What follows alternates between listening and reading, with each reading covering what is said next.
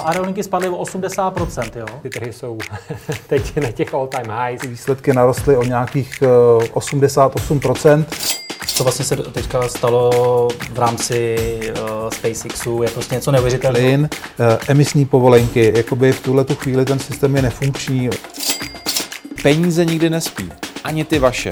Dobrý den, vážení posluchači. Vítáme vás u dalšího podcastu investičního webu. V něm nabídneme to nejlepší z našich videí a také původní komentáře a analýzy domácích i zahraničních tržních expertů. Ekonomika, tradiční trhy a alternativy na jednom místě. Dobrý poslech přeje Petr Novotný. Mirku, ty se věnuješ finančnímu poradenství už od devadesátek. Co se změnilo vlastně na trhu finančních zprostředkovatelů, poradců, kdybys to vlastně vzal po nějaké časové ose, co, s čím jsi si sám prošel a čím prošel trh? Když se na to podívám, tak vlastně jsem začal v roce 1993, jsem vstoupil do finančního poradenství, ale eh, když se podíváme na, finanční porad, na finančního poradce jako takového, tak žádný zákon neříká nic o finančním poradci. Zákon říká, že je buď zprostředkovatel pojištění, investiční zprostředkovatel, anebo vázaný zástupce. Takže máme ustálený výraz finanční poradce, máme je tady, fungují. Vzpomínám si, i v roce 1993 jsem začínal, měl jsem papírovou smlouvu, oslovil jsem zájemce eh, a na centrále bylo oddělení zadávání smluv. Takže tu smlouvu papírovou jsem předal a centrála ji zadala. Dneska jsme v úplně jiném prostředí, Petře. Dneska co, jsme co se všechno změnilo? Co se všechno změnilo? Kromě teda té digitalizace, která jako je jasná a prošla vlastně nejenom tímto odvětvím. Změnilo se to, že spousta poradců, zůstanou poradců, vlastně fungovala, že to měla jako, jako vedlejšák. No, nebyli to profesionálové, chtěli si přivydělat a často samozřejmě odpovídala tomu i kvalita neboli nekvalita.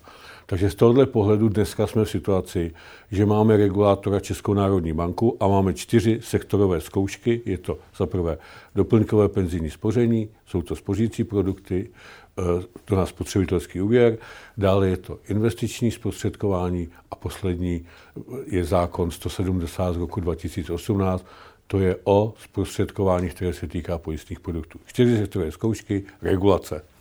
I přesto ale stále zůstávají dobří poradci a špatní poradci. Jaký je tam rozdíl, jak vlastně si najít toho eh, kvalitního poradce, kde to teď vidíš v roce 2021? Takže je pravda, že eh, tím, že vznikají ty zkoušky a ty zkoušky nejsou úplně jednoduché, můžu ukázat, na co se, na co se musí připravit zprostředkovatel investiční a, a dalších produktů. Takže z tohohle pohledu vidím, že hodně lidí říkalo, já to nechci dělat, nezvládám tu zkoušku. Takže dneska na tom trhu jsou profesionálové, kteří podléhají zákonu a musí projít tu zkoušku. A další věc je, že musí mít maturitní zkoušku. To znamená, z tohohle pohledu ten trh je někde jinde, než byl v těch 90. letech. Přesto ale samozřejmě bychom našli příklady, že i v jiných branžích se vyskytují případy, které poškozují ty, kteří jsou regulovaní, kteří jsou vzdělaní a o které se staráme. A říkám to z toho důvodu, že momentálně působím ve společnosti Vektor certifikace a je to společnost, která je akreditovanou osobou, takže my se staráme o vzdělávání, o certifikace poradců. Co bys poradil normálnímu člověku, aby si vlastně vybral toho kvalitního poradce, protože ty zkušenosti máš. Samozřejmě projít asi tou certifikací eh, je nutnost dneska, eh, to říká zákon, ale co dalšího vlastně ukazuje na kvalitu poradce? Ta kvalita poradce se pozná podle toho, jak bylo je na trhu, za prvé, a možná bych začal tím, že když se mi někdo ozve jako, jako poradce, tak se podívám na Českou národní banku a všichni ty, kteří byli u nás na zkoušce nebo u jiných osob, tak jsou evidováni. To znamená, já tam vidím historii a vím, na co má oprávnění. Takže první filtr je, že ten, kdo se se mnou jedná, je profesionál. Je to člověk, který má vzdělání a může tu službu poskytovat. Ale samozřejmě, eh, když se podívám, takže pokud jsem vázaný zástupce, takže je potřeba se podívat i na to, co nabízím, jakou společnost. Takže je tam paralela, kdo nabízí jako poradce a potom je otázka té společnosti, jaký produkt konkrétně nabízí kolik vlastně dneska poradci finanční, investiční obsluhují toho trhu a kdo obsluhuje vlastně zbytek, protože vždycky měl jenom část. Když se podívám, když se podívám na, na graf, na statistiku, takže vidím, že zhruba jedna třetina dojde na pobočku, to znamená vyhledá si, jde do banky, jde Takže bankovní poradce. Takže bankovní poradce. Jednu třetinu tvoří online sjednání a jednu třetinu tvoří poradci. To znamená, ty poradci tvoří třetinu trhu, jsou potřeba, protože uh, samozřejmě člověk, aby si sjednal cestovní pojištění, tak asi nepotřebuje nutně vidět poradce, ale pro sjednání investičního produktu, pojistné ochrany, hypotéky, tam už ta role toho poradce je větší. Máme to i na grafu, uh, který vám můžu ukázat, a tam je přesně vidět, jaký produkt se jak sjednává. To znamená, když se vrátím do roku 93, buď byla pobočka, anebo byl poradce, takže bylo to 50 za 50, ale v současné době už to máme na ty třetiny, takže ta role toho poradce stále zůstává. Jak je to dneska s finančními produkty? Protože ano, může být dobrý nebo špatný poradce, ale také je dobrý nebo špatný produkt a nikdy to není ani špatný produkt, ale je to, dalo by se říct, šmejt. Je to investiční nebo finanční šmejt.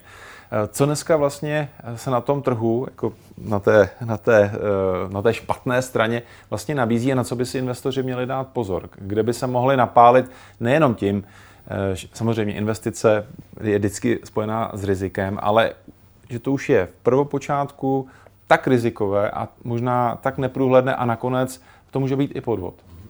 Takže možná bych začal z toho, protože učím finanční gramotnost eh, na, na gymnáziu 8 let, takže mám zkušenosti a když se bavíme v první hodině o, o co to vlastně znamená finanční, finanč, eh, finanční gramotnost, tak se ptám studentů, představte si, že Ponziho schéma nepatří do fyziky, ale patří do financí.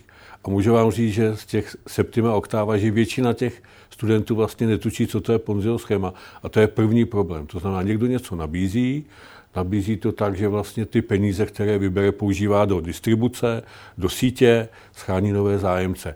Jinak samozřejmě je to mezinárodní, mezinárodní úroveň Ponziho schéma. Víte, že největší podvodník byl pan Madov v Americe, takže i u nás se setkáme s tím, že existuje podvodné jednání. Takže za prvé, pozor na, na na Ponziho schéma.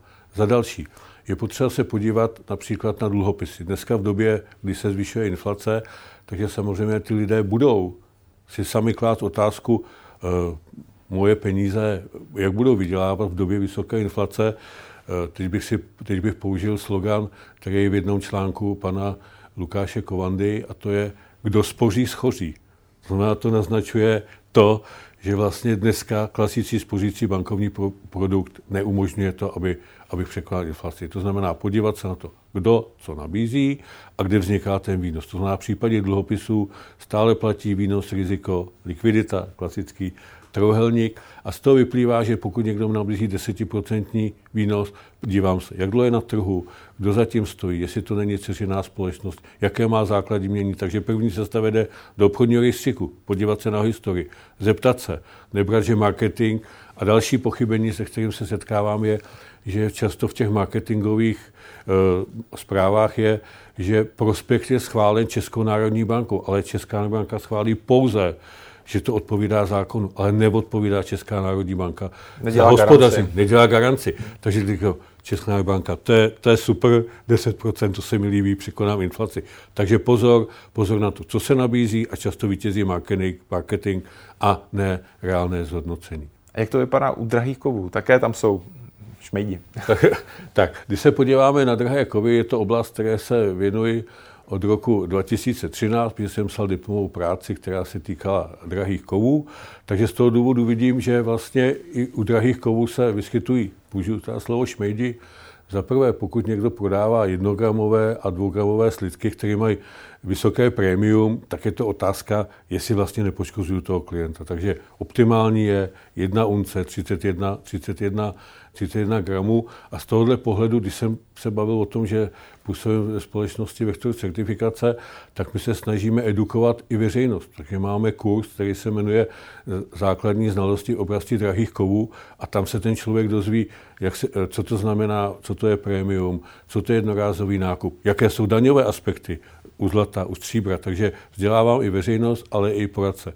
A je to z toho důvodu, že hodně lidí dneska třeba bude hledat profesi na další období, někde fungovali a řeknu, hele, finance, to by mě zajímalo a vstupují a nemají hluboké znalosti, protože třeba drahé kovy nejsou regulovány. Takže abychom vyplnili tu mezeru, takže, takže vzděláváme. A když se teda vrátím k tomu, těm podvodům, takže první je otázka, co teda nabízím klient, a za druhé setkáme se s tím, že když se podívám, čím se pančuje zlato, a zlato se, když jsem byl v koněprůských jeskyních, tak i tam jsem viděl, že se historicky drahé kovy pančovaly, takže v současné době zlato vlastně je často, často spojeno s podvodem a to se týká Wolframu, to znamená, viděl jsem navrtané, navrtané unce, kde teda byl, byl Wolfram, takže z toho důvodu třeba z mého pohledu, pokud si kupuju unci, takže vždycky dávám přednost tomu, aby na zadní straně byl kinebar, to znamená jednoznačné označení, prostě jakýsi, jakási značka, která garantuje tu pravost. Takže i u těch drahých kovů se můžou vyskytovat podvody. Jak se to podle tebe tady v Česku, v českém prostředí vlastně posunulo za těch 20-30 let? Takže samozřejmě ta hladina finanční gramotnosti se dramaticky nezvyšuje a kdyby se na to chtěl podívat, jiná je finanční gramotnost u středoškoláků, které učím, jiná je u lidí, kteří prostě se zadlužují a pro ně je důležité, aby znali RPSN.